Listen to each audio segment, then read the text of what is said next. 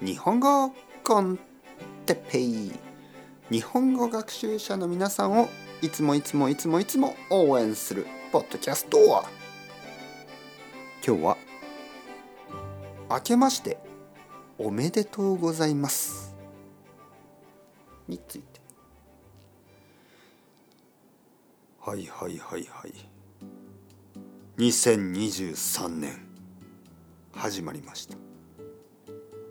皆様。明けましておめでとうございます。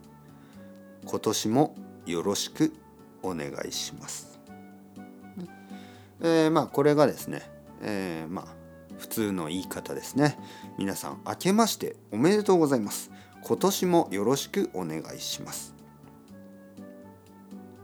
まあ日本人は、えー、まあ家族でもえー、友達でもこういうふうに挨拶しますね。はい、まあ家族の場合は「あ明けましておめでとう今年もよろしく」そんな感じ？えー、友達もそうですね「あ明けましておめでとう今年もよろしく」はい。まあ最近の若い人はちょっと「明けおめ」とか言いますね「明けおめ」「明けましておめでとう」の略ですね「明けおめ」ことしもよろしく。だからことよろとか言います。明けおめんことよろ。でもちょっと僕は使いません。はい。明けましておめでとう。ね。今年もよろしく。明けましておめでとうございます。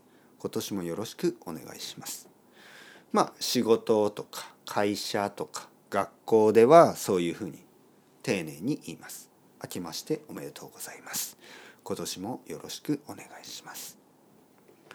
でその言い方ですね。少し少し静かに言った方がいいですね。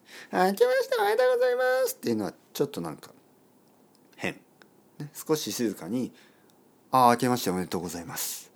今年もよろしくお願いします。ね。ちゃんと言った方がいいですね。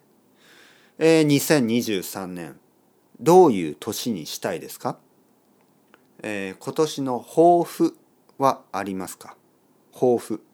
抱負というのは目標の意味です。目標。今年の目標、ね、今年やりたいこと、ね、ありますか？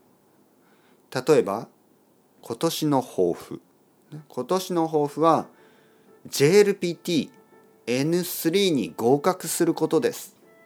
とか今年の目標は、えー、新しい仕事を見つけることです。とか、ね、いろいろあると思います。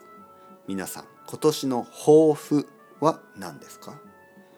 僕の抱負はポッドキャストを続けること、ね、いつもそう、えー、1年前もそうでした。ポッドキャストを続ける。ルーティンを続ける。そしてもう一つもう一つこれはちょっと難しい僕にとっては難しいけど、えー、運動をする。今年は運動をしたいと思います。というわけで ciao ciao hasta luego。またねまたねまたね。頑張りましょう。